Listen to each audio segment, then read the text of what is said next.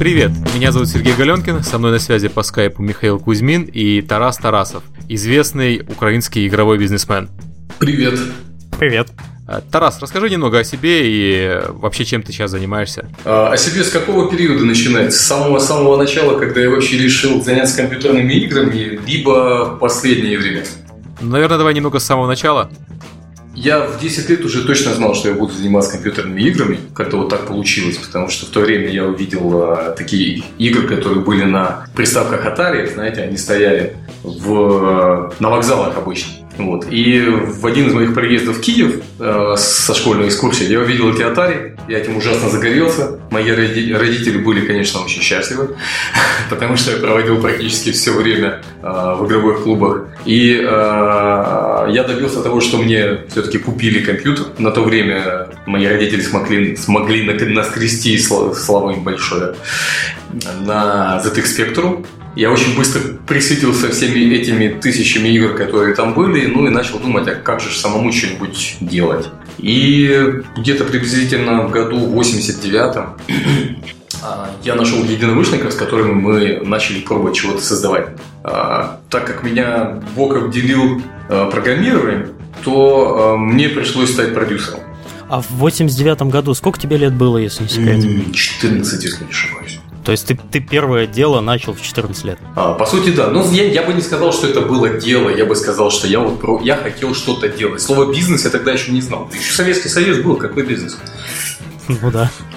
А, вот, тогда начали все это делать. Я сразу же понял, что а, программисты а, ними очень сложно работать, поэтому я в то время начал проектировать системы, реализуя которые можно было бы создавать игры без программистов. И представьте, такую, такая система была реализована, а мы делали вообще на диком компьютере, был такой ПК-01 Львов, Патриотично. А, вы... Это не на основе ZX Spectrum? Нет, он был не на основе ZX Spectrum. На самом деле, пока э, 01 Львов, он был, была реплика, неудачная реплика MSX Yamaha Kuft 2. Ну, такая очень-очень обрезанная.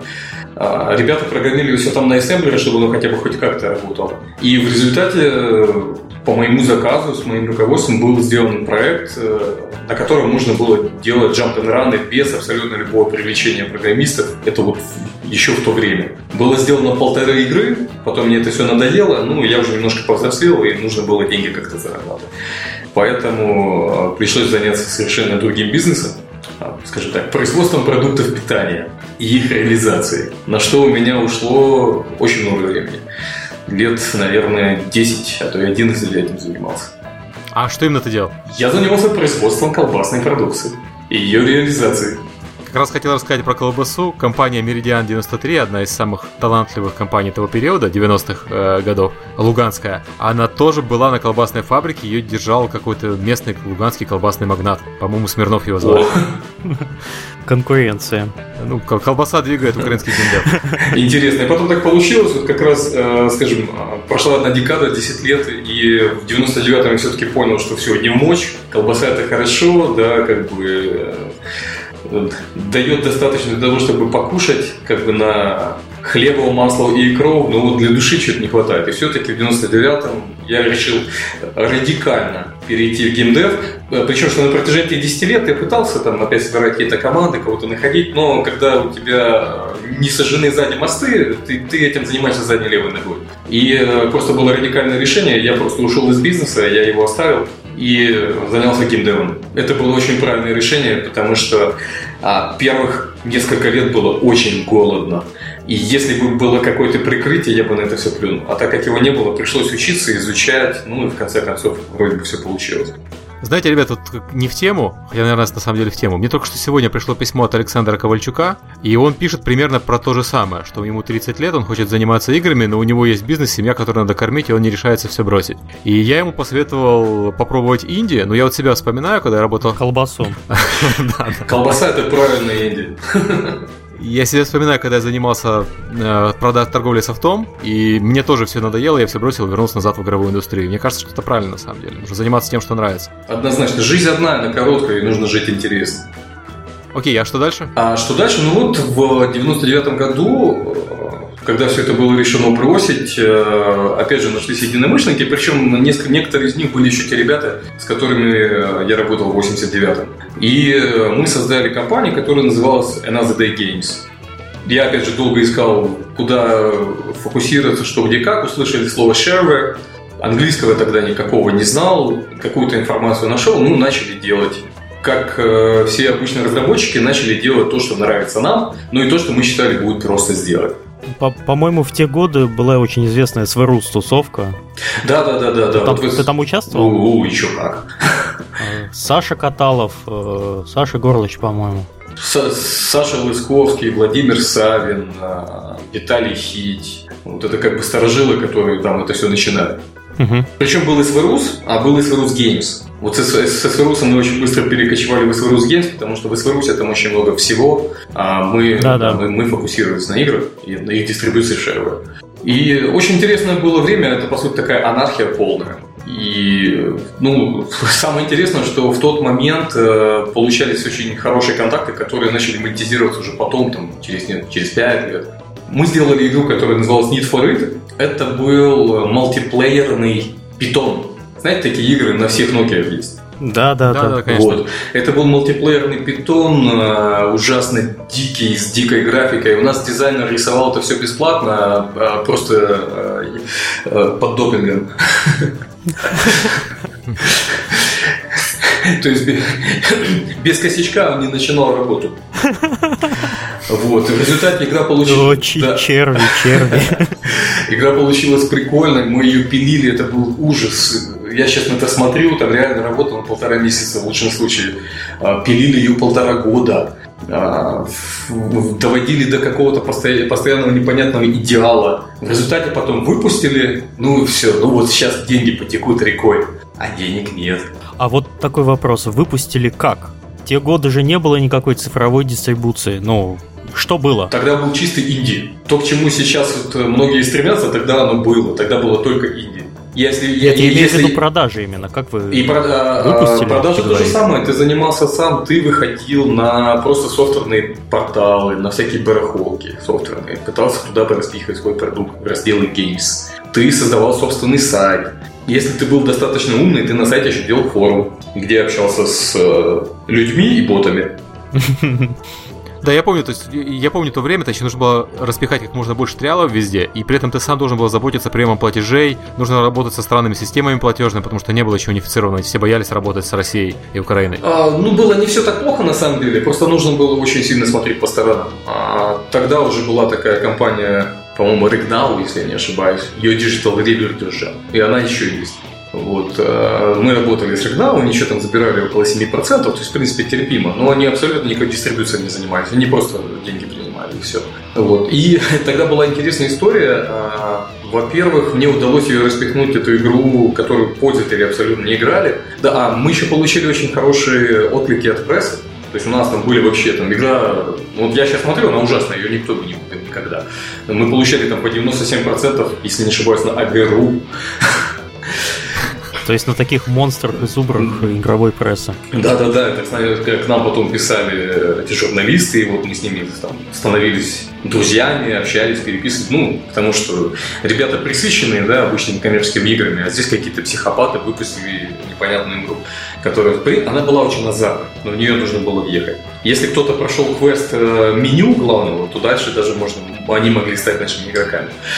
Вот. И э, удалось ее распихнуть по нескольким э, CD-дистрибьюторам, и к нам постучалась потом такая неизвестная компания NCSoft. Совсем неизвестно. Малоизвестная, да. Да. Но в то время они, кстати, были очень малоизвестны. А, Я сразу же вышел на ДДФ, пишу, слушайте, ребята, здесь какой-то NCSoft пишет, их сразу послать или как? И, да, ну ты гонишь, тебе NCSoft постучался. Ну, в результате мы начали для NCSoft делать мультиплеерных этих червей. То есть коре- корейцы от нее зафанатели. В итоге получился Lineage 2, да, понятно. А, чего там получилось, я не знаю, потому что при- приблизительно в этот период э, у нас начались расхождения с другими кофаундерами, и я, как человек, не любящий конфликты, я просто сказал, окей, сори, но я ухожу. Вот. И пришлось уйти и за две недели со- создать новую компанию. Так появился Friends Games. А вообще, какие были первые проблемы, когда вот ты сменил направление деятельности? Не знаю, с чем сталкивается обычный человек, который решил поменять э, бизнес?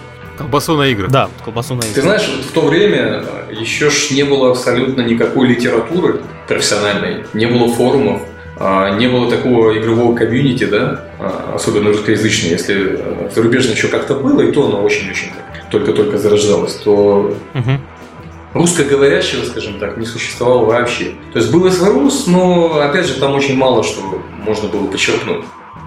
Представь, ты вообще ничего не знаешь об этом бизнесе, но ты хочешь им заняться. Ты хочешь, ты наступаешь на все всевозможные грабли, которые только можно. От того, что у тебя интерфейс в игре страшный от того, что ты слово интерфейс не знаешь, от того, что у тебя кнопка а, там play, она называется не play, а не знаю, would you like to play this game?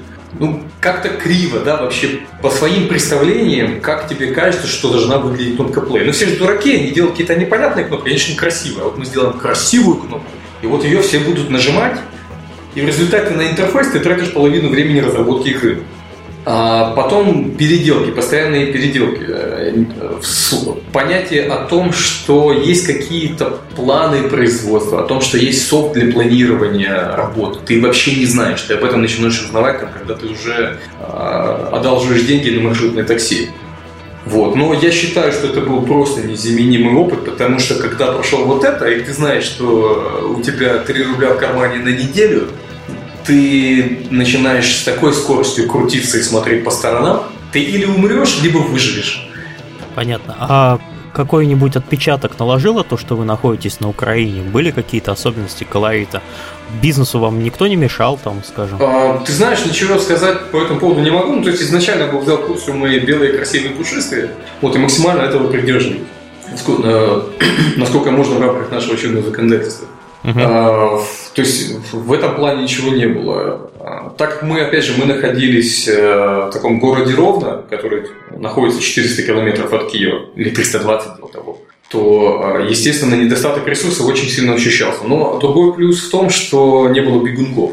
То есть не было людей, которые к тебе приходят и сразу же пишут резюме на следующую компанию, потому что игровая компания одна на весь регион. Uh-huh.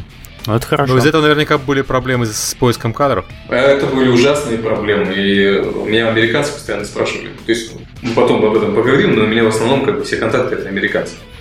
А как же ты там находишь людей? Город 250 тысяч населения. Говорю, ну как, вот я иду по улице, думаю о чем-то своем, иду на пешеходном переходе. И идут два, два парня, которые обсуждают 3D Max. Говорят, а ну-ка, ну-ка, ребята, иди сюда, вы 3D Max слово знаете.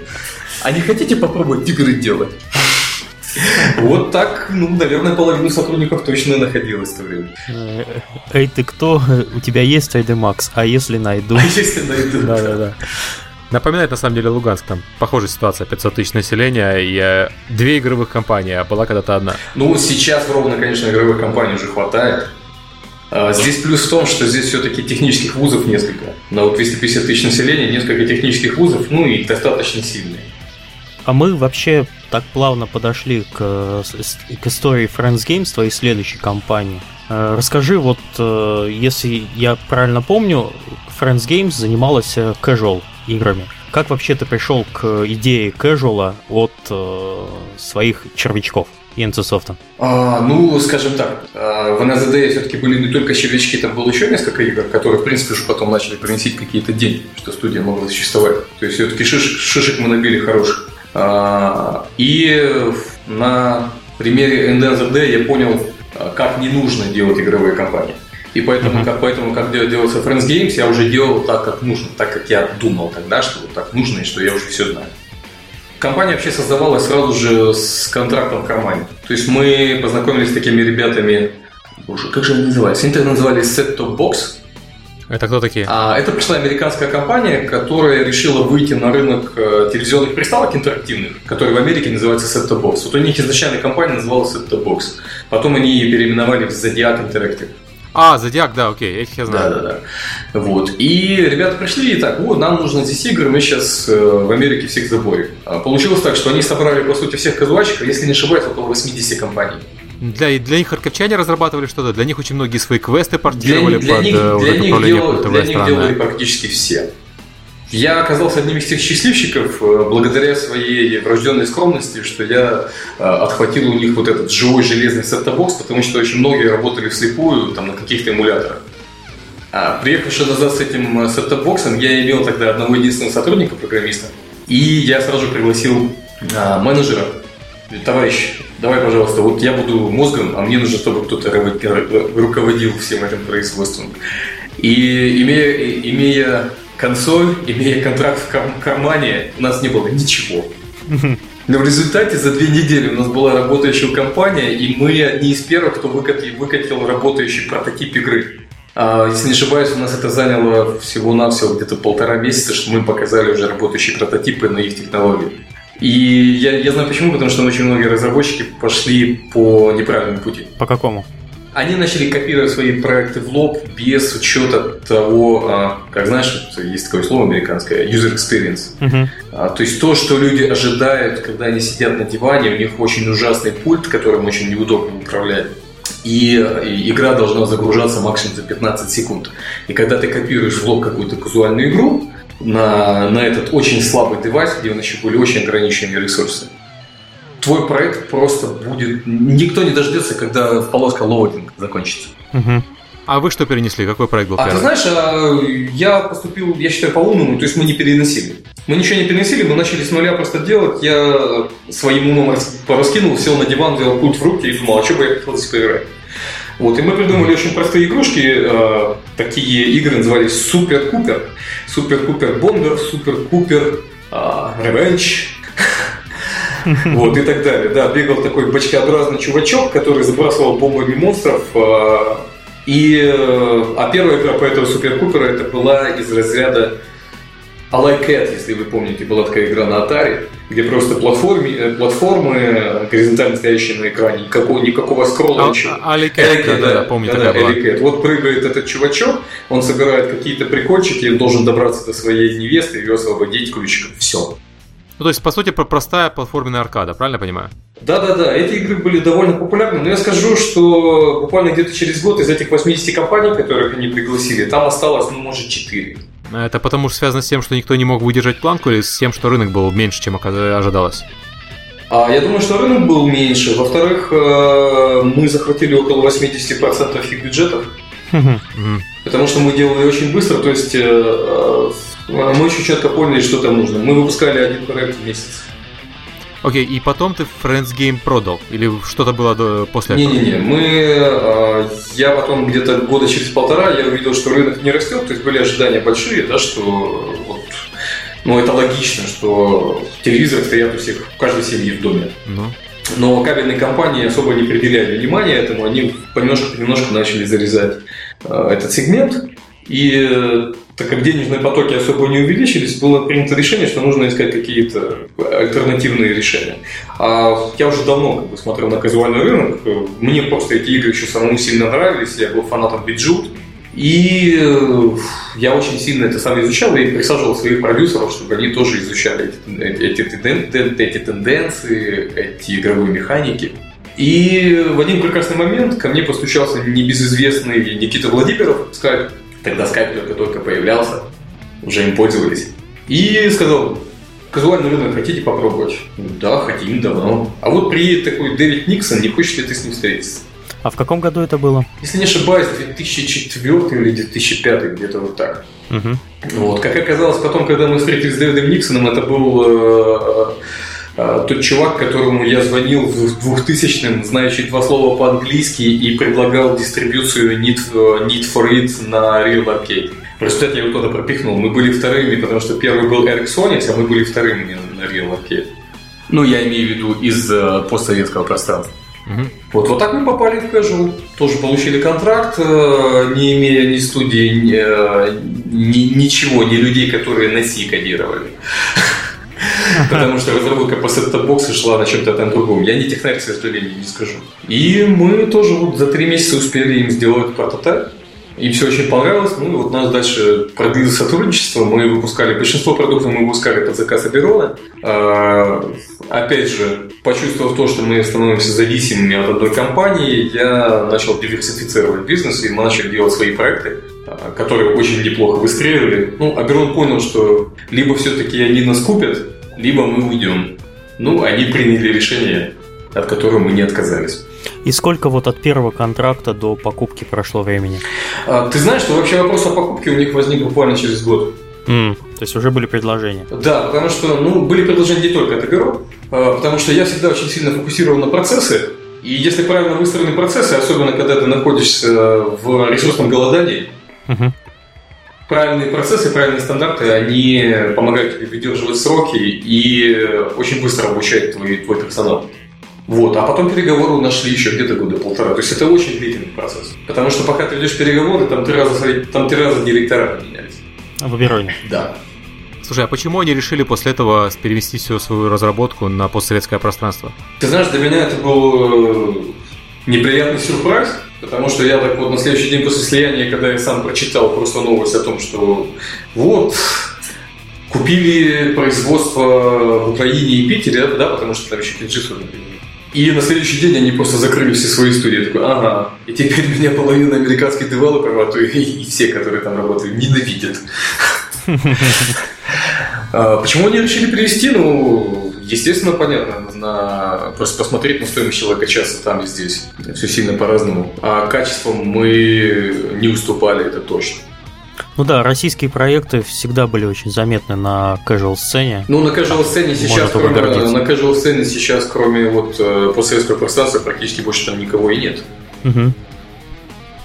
PopCap есть. Да и тот выпускает по одному проекту в несколько лет. Ну, я так понимаю, что связано с качеством художников наших, потому что я слышал, много раз хвалили отечественную разработку именно за счет того, что у нас здесь очень необычный, яркий художественный стиль. Ты знаешь, я вот как раз насчет вот этого могу очень сильно поспорить, насчет художников. А, художники – это кровь, кровь, пот и наши слезы продюсеров. Просто а, уйма, потому что когда приходит художник, особенно традиционщик, который раньше, ну, с которыми мы здесь сталкивались, э, в Киеве это может быть немножко по-другому, то э, он тебе рисует пастель.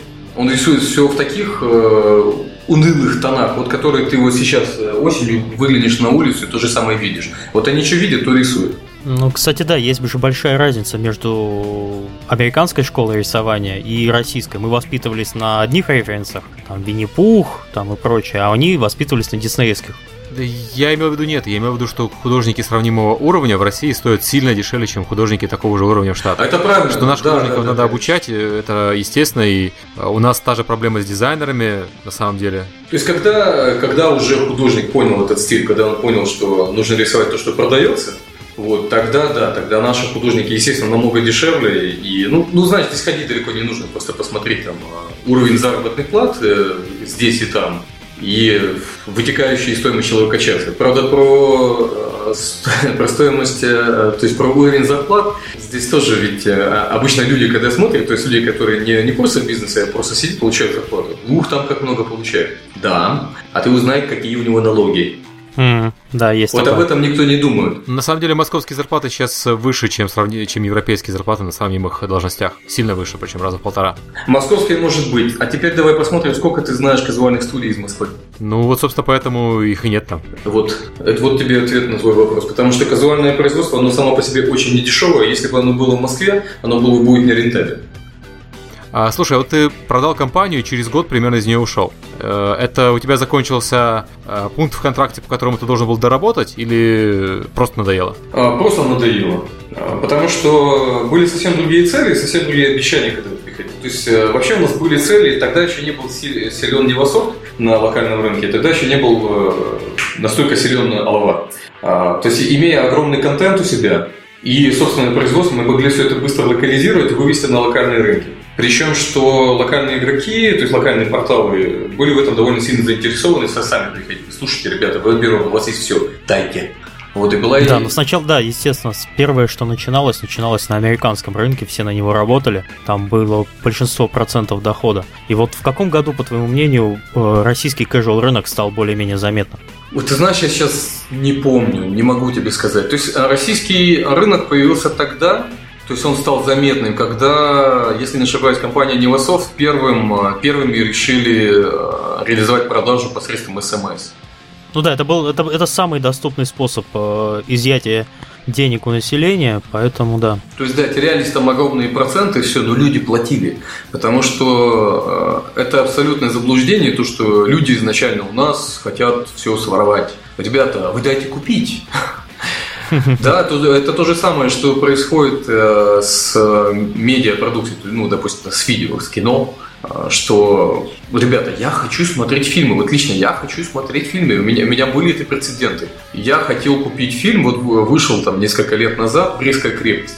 Угу. Я реально хочу его купить, я хочу заплатить деньги, как бы в дань благодарности за то, что люди сняли вот фильм там в последнее время не слезливый какой-то там День Победы и Э, непонятно, что Михалков курил, когда я его снимал, а вот более-менее реальный. Потому что там, у меня дед воевал, да, он сам из Беларуси, вот очень, очень хорошо это все понимаю. Я захожу к ним на сайт, нету. Я, я набираю, где можно купить этот фильм, нету купить. Ребят, ну так чему вы удивляетесь, что все сидят на торрентах? Ну, вы не хотите наши деньги брать? Да, это до сих пор единственная причина, почему я до сих пор пирачу фильмы, потому что в России нет нормальной цифровой дистрибьюции этого контента.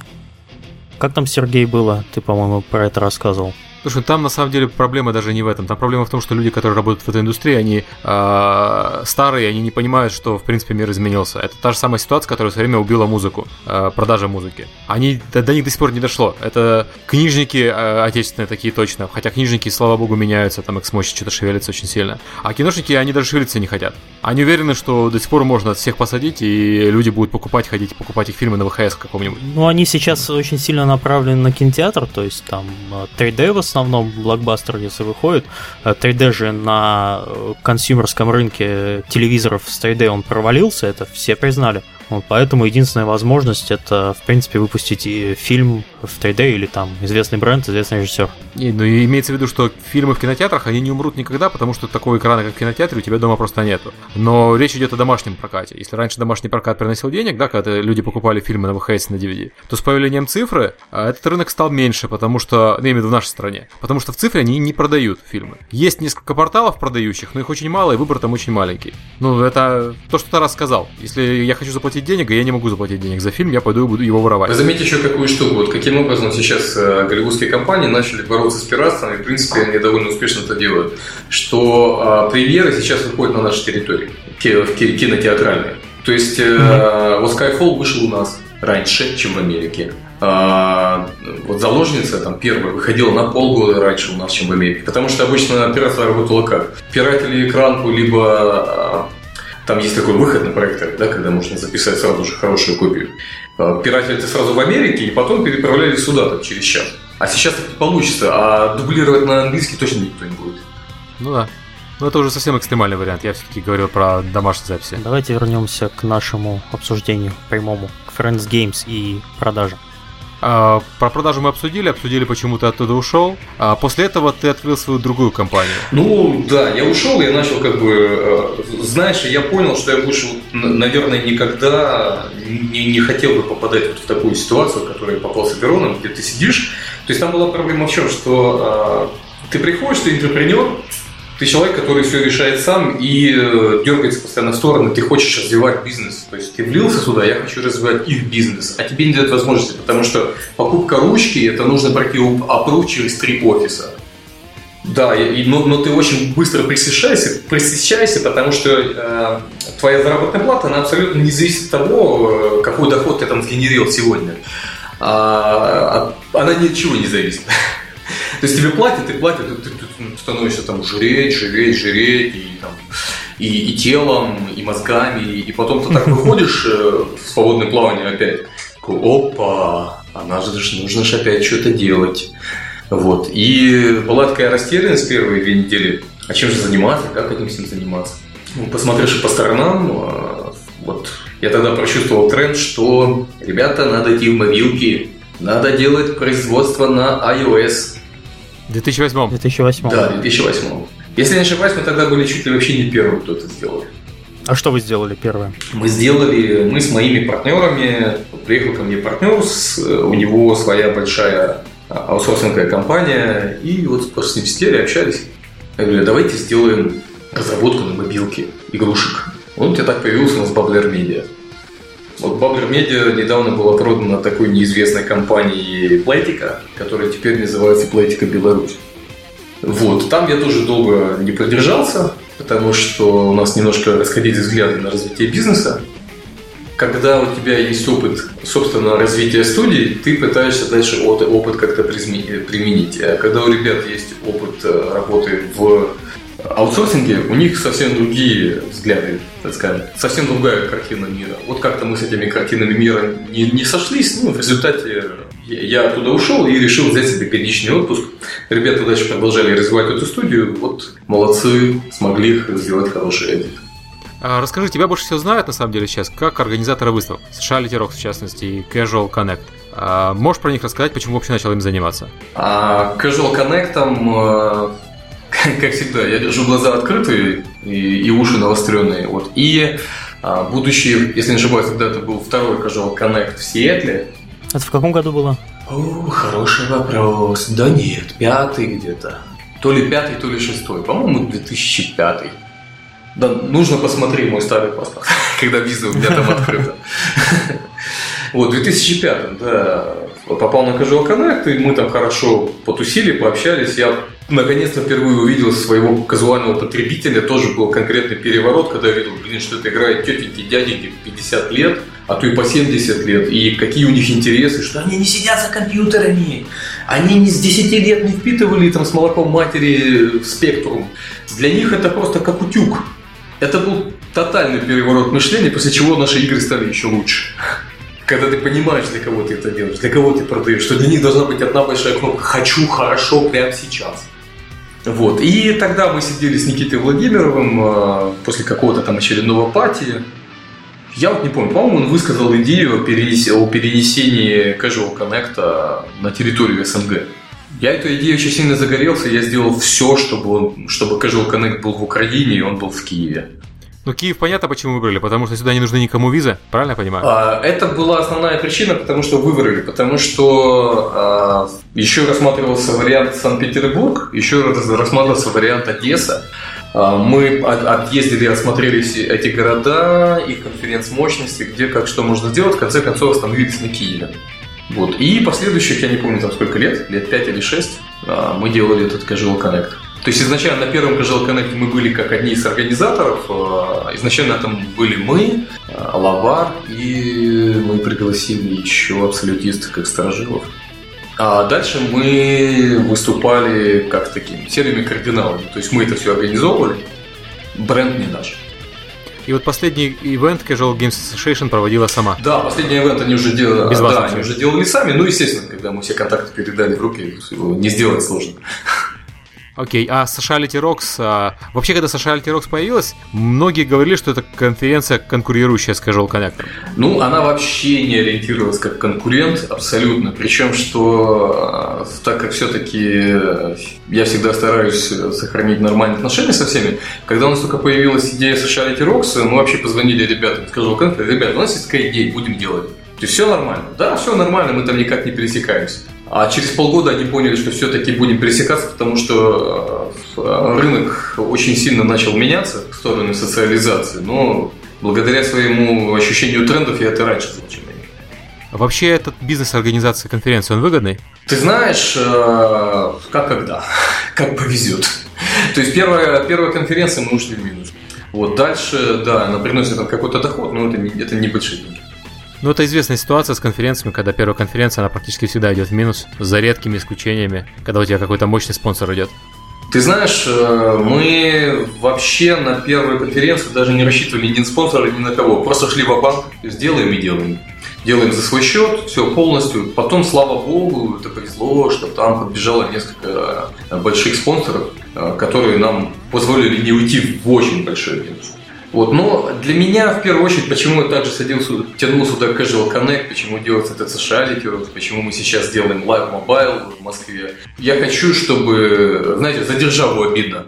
Я хочу, чтобы здесь развивался геймдев. Я хочу, чтобы здесь появлялись местные компании. Я хочу, чтобы они а, не боялись подойти к этим дядькам-американцам там, или японцам, или европейцам и сказать, ух ты, мы делаем такую классную вещь, посмотрите. То есть вам не нужно никуда ехать там далеко, да, визы какие-то брать. Приехали в Киев, если вы живете в Киеве, для вас это вообще глупо не поехать сюда, пообщаться с ними. Посчитайте бюджет поездки, допустим, в Сиэтл. Да. Да, я помню, когда был Casual Connect первый, э, многие киевские разработчики говорили, что там они впервые пообщались, там, PopCap приезжал на первый Casual Connect или на второй. Mm, на третий, И вот PopCap это было такие боги где-то, где-то далеко на, на Олимпе, и вот они приехали в Киев, и с ними можно было нормально подойти пообщаться. Для многих гаражных команд это было очень круто. А вот то, что Киев был выбран э, городом для проведения конференции, это же не случайно. В чем основной плюс? Ну, как уже говорили, то, что виз не, виз не нужно в Украину, э, для кого. Да, там осталось несколько компаний, не компаний, несколько стран, то есть для индусов еще пока нужны визы, э, еще несколько экзотических стран, а так э, вся Европа, Америка, Израиль последний, то есть никому визы не нужны. Ну, Россию и Белоруссию я даже не говорю. Потому что довольно неплохие конференц-мощности, ну и если сравнить с Москвой, то это минимум в 20 раза дешевле. Я еще вот сказал, у нас самые классные пати в Киеве.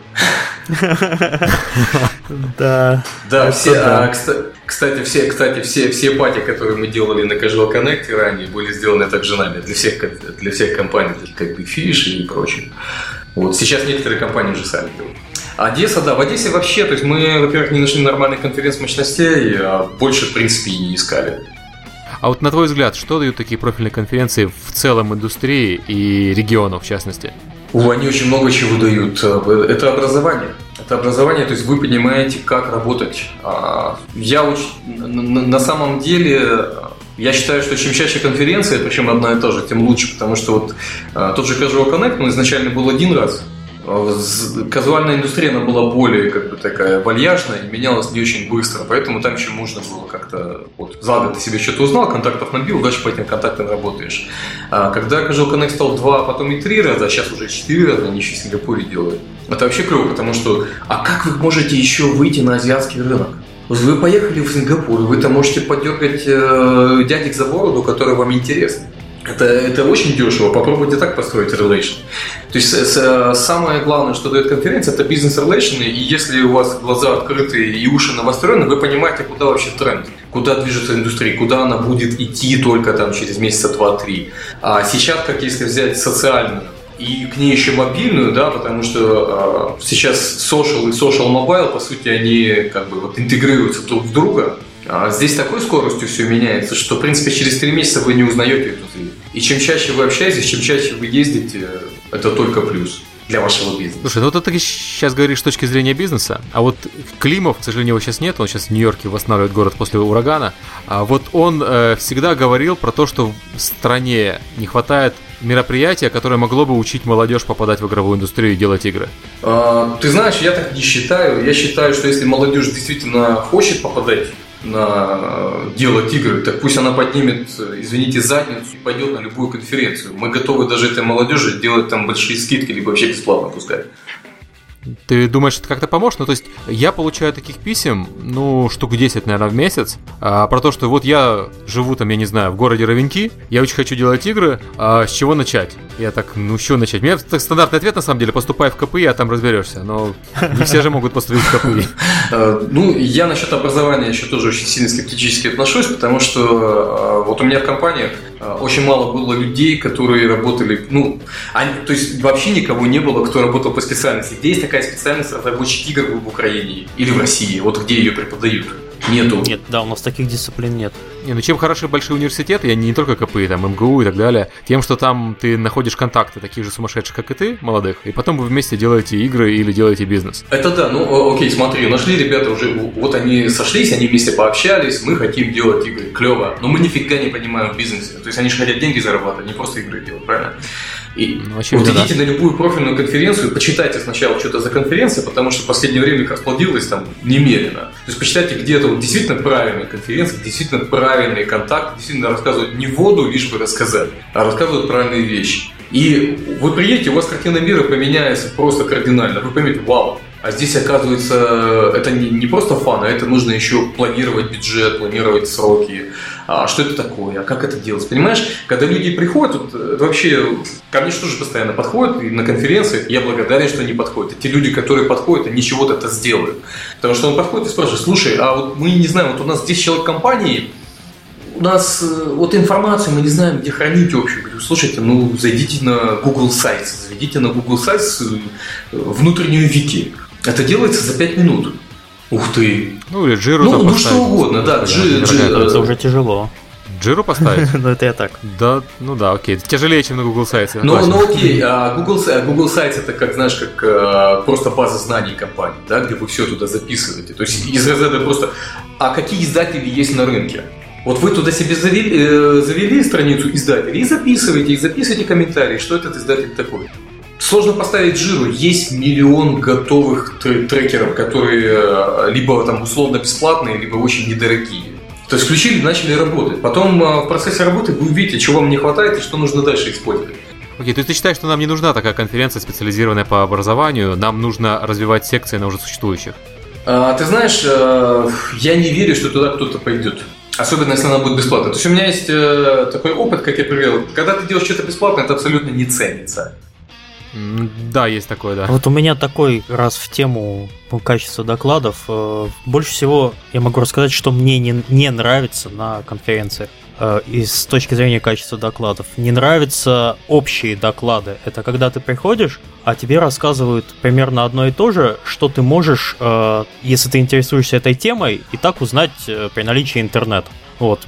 Мне хотелось бы, если меня сейчас кто-то слышит из докладчиков, говорите, пожалуйста, больше готовых кейсов, э, цифр и, ну, например, мы, у нас была такая-то проблема, мы сделали то-то, и у нас все стало хорошо. У нас была такая проблема, мы сделали то-то, а нам стало еще хуже.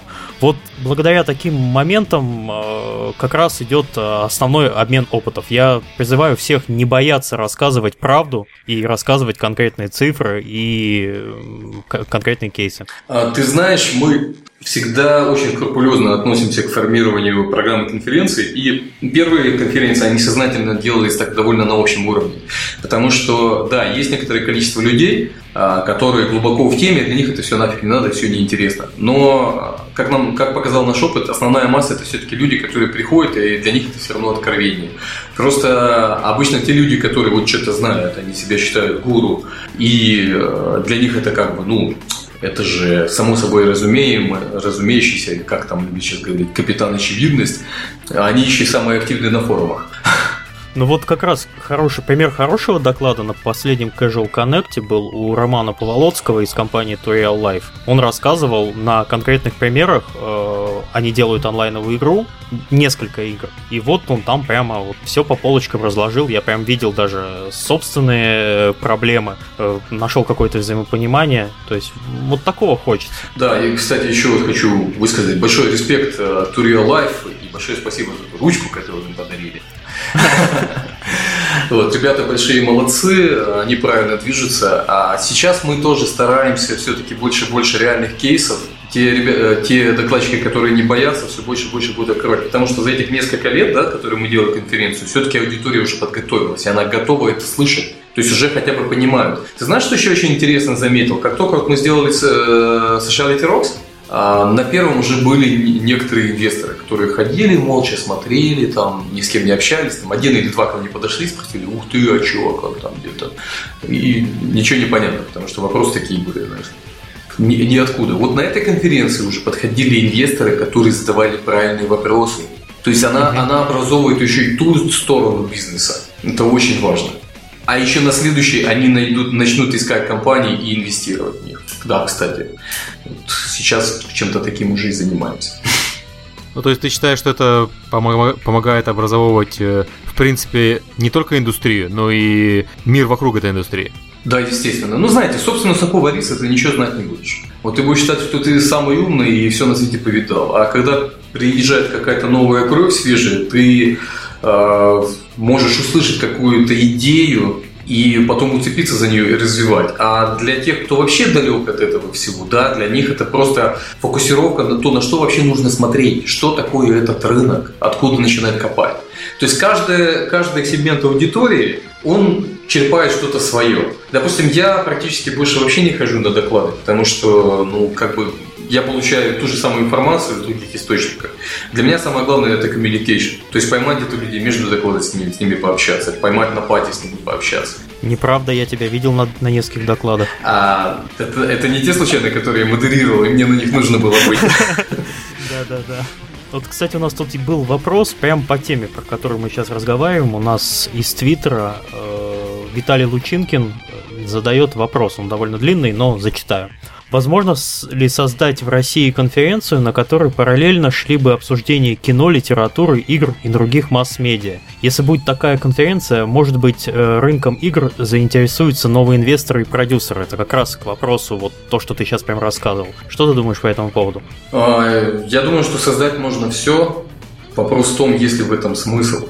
Потому что как объединить вот эти вот все разные медиа, да, вот как мы в начале нашего разговора говорили, что там киношники или книжники вообще еще не понимают, что такое этот интернет, как с ним жить. То есть попробовать можно, но идея хорошая, но нужно подумать. Но я так понимаю, Виталию бабла не хватает в индустрии, если он хочет привлекать внешних инвесторов. На самом деле, если э, смеш, смешивание различных медиаиндустрий, всегда получаются достаточно прикольные вещи. Например? И, э, окей. Слушай, прям так на, на, на вскидку не могу ничего сказать, но я имею в виду, что мы можем делать больше, чем просто игру по фильму и фильм по игре. Вот посмотри на то, что сейчас пытается делать канал Sci-Fi. Он делает э, по, мо, по ММО игре сериал, который пересекает с событиями ММО игры. Это как бы первая попытка, одна из первых. И не, не факт, что не получится хорошо, но потенциально медиа, кросс-медиа взаимодействие может быть очень крутым. Просто что мы действительно мало с ними общаемся.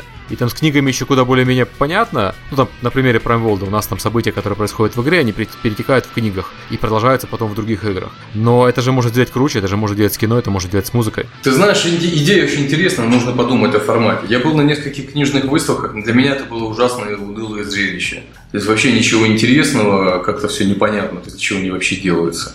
Вот. Э, очень может, может быть интересно. Может, игровая индустрия, как такая динамичная, она еще и расширит другие медиа. Ну, кстати, да, вот тем же киношникам надо поучиться очень многому. Да, ну, ну, нужно подумать. Да, еще, кстати, про образование и коннекшены, которые приносят э, конференции. Вот хочу сделать анонс, который еще, в принципе, нигде вообще не звучал. Надеюсь, меня за это по голове не настучат. О том, что США Лики Рокс идет в Сан-Франциско. Круто, поздравляю. Круто. Да, мы планируем это сделать э, весной 2013 года. Дай бог нам выдержать это все, и чтобы нам хватило финансов это поднять. Ну, то есть это рядом с GDC, GDC будет, она тоже в марте? А, вероятно, да. То есть пока не могу сказать деталей, но что хорошо, что мы уже заручились поддержкой Фейсбука, который будет нас пиарить. Даже так. Ну, это круто. Поздравляем. Спасибо. А можешь вообще рассказать про то, куда движется вся наша любимая индустрия, на твой взгляд?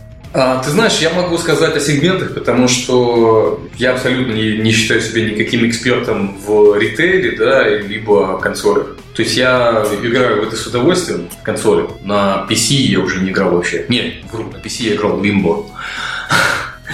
Вот буквально в этом году, если не ошибаюсь, я его играл э, в феврале.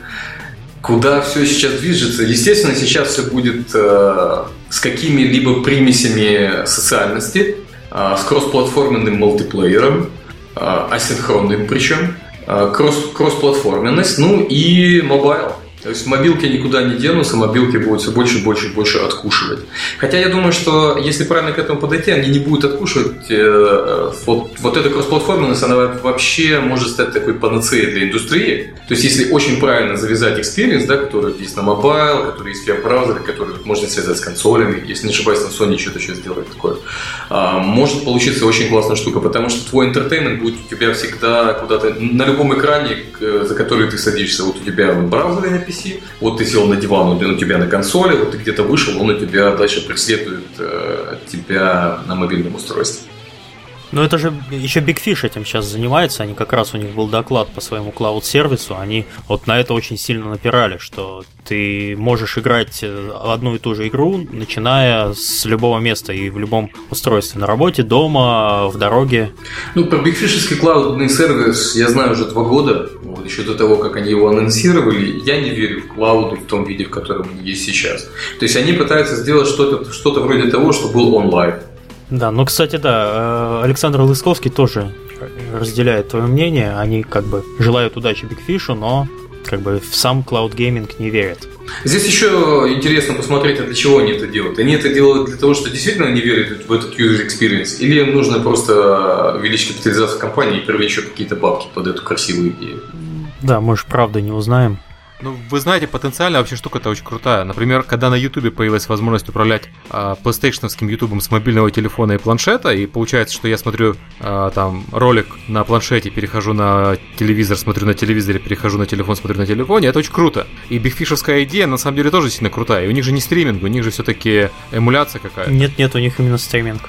У них стриминг, стриминг. Стриминг работать еще, наверное, не будет. Стриминг, у меня договор с ними подписан. Именно стриминг игры или стриминг контента? Потому что это разные а, вещи. Стрим, игры. Стриминг э, видео, А. стриминг видеоигры. А, ну нет, конечно, да. Это пока рано, наверное. Вот ты знаешь, я думаю, что э, это может быть и не рано, это может быть вообще тупиковая ветка развития из разряда того, что э, вот опять же по конференциям очень, очень хорошо видно. Если год назад все превозносили HTML5, то на этой конференции все его дружно хоронили. Да, там было такое. Были вопросы и впечатление, что в принципе HTML5 никогда не заменит традиционный даже тот же Flash и на- нативные приложения. За то время, пока HTML5 развивался из своих коротких штанишек, уже все разработчики подтянули кроссплатформенные решения, э, которые позволяют спокойно делать высокопроизводительные игры, и никому этот э, HTML5 на играх не сдался. Пока так и есть. То есть э, вроде бы такая убер-идея, но а, как с нее поиметь профит, пока никто толком не понял. Да, идея хорошая, понятная, но, к сожалению, Ну, по-моему, HTML5 активно используют только разработчики неигровых приложений. А, Нет, нет, используют Там игровые понятно тоже. зачем. Просто знаешь, э, вот эта индустрия HTML5, она такой сегмент индустрии, он ушел вообще в сторону, и он как-то сейчас особо не выпячивается. Я просто буквально две недели назад еще общался с ребятами, вот сидит студия довольно неплохая в Киеве, которая колбасит на HTML5, и есть HTML5 порталы. Если не ошибаюсь, а, AOL, Америка Онлайн, они запустили свой игровой портал, который только на HTML5. Кажется, вообще это неправильным, когда у тебя портал привязывается к одной технологии. То есть вот смотри, если мы берем Congregate, у них же там не только Flash, у них же там еще Unity, и они не, как-то не завязаны на том, что технология, какая технология используется. У них главная идея это играть в браузере. А, Мне, мне кажется, что правильно это, чтобы игра была классная. А на чем она написана, по барабану. Если действительно ты ставишь просто, что вот я зарублюсь, там, но я сделал на HTML5, это неправильно. То есть изначально должна идти идея, а потом ты уже ищешь инструмент, который может эту идею реализовать. Конечно, у тебя включается там бизнес, потому что а, куда, на какое большее количество устройств ты сможешь потом эту технологию донести. Об этом тоже нужно думать. То есть HTML5 здесь, опять же, была такая убер-идея, потому что он вроде бы есть везде. Но experience, который он приносит, он пока как бы не luxury, не fancy. То есть э, вот на кончиках пальцев он ощущается пока таким грязноватым. Вот если взять нативное приложение на iPad, они вау, все у тебя моментальный отклик, все очень красиво, грузится моментально. А Если у тебя флеш, это тоже довольно хороший experience в браузере. HTML5, что в браузере крив, что на девайсах крив.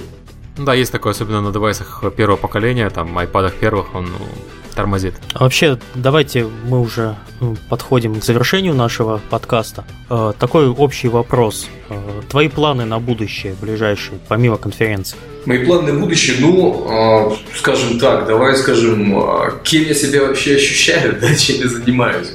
Вот, я, очень- я сам, то есть мне очень много задают этот вопрос, и я сам себе начал задавать этот вопрос, а чем же я все-таки, кто же я такой там в нескольких словах, потому что я занимаюсь очень многим. А, и я для себя ну, подцепил с нашей а, чудной силиконовой долины кремниевой, кремниевой долины. А, Это словечко, что я являюсь как бизнес-энджел.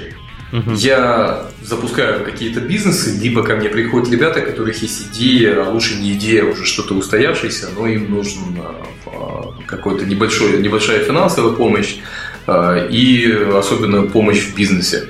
Там, Контакты свести с правильными людьми, чтобы, кстати, люди с ними вообще начали разговаривать. Вот. Я вот этим занимаюсь на данный момент. А, Также сейчас я вошел а, в борт одного финансового фонда, который будет активно инвестировать деньги в игровых разработчиков. А пока у нас А этот фонд уже инвестирует в подобный проект, или они нашли тебя, вот чтобы это, этим заниматься? Это для них новое направление. Для них это новое направление, но это как бы около... То есть э, это правильный фонд, который вообще находится в медийке, и он высокотехнологичный. Это не газмяс, это не строители, которые сделали кучу денег, вот он, ну что там, вот игры слово слушали, давайте денег будем давать. Вот. Не получилось, а где тебя лучше закопать, в каком лесу? Вот. Пока я не буду говорить, кто это и что это правильно, потому что только в декабре будет анонс, но ребята могут обращаться, кто считает, что им нужна какая-либо помощь в этом плане. А себя лично я позиционирую как бизнес-энджел, такой пресид э, левела.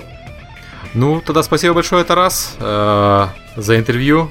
Ребята, оставляйте вопросы к Тарасу в комментариях. Я надеюсь, на что-то он сможет ответить. Спасибо вам большое. Было очень клево. Пока. Пока. Пока. Счастливо.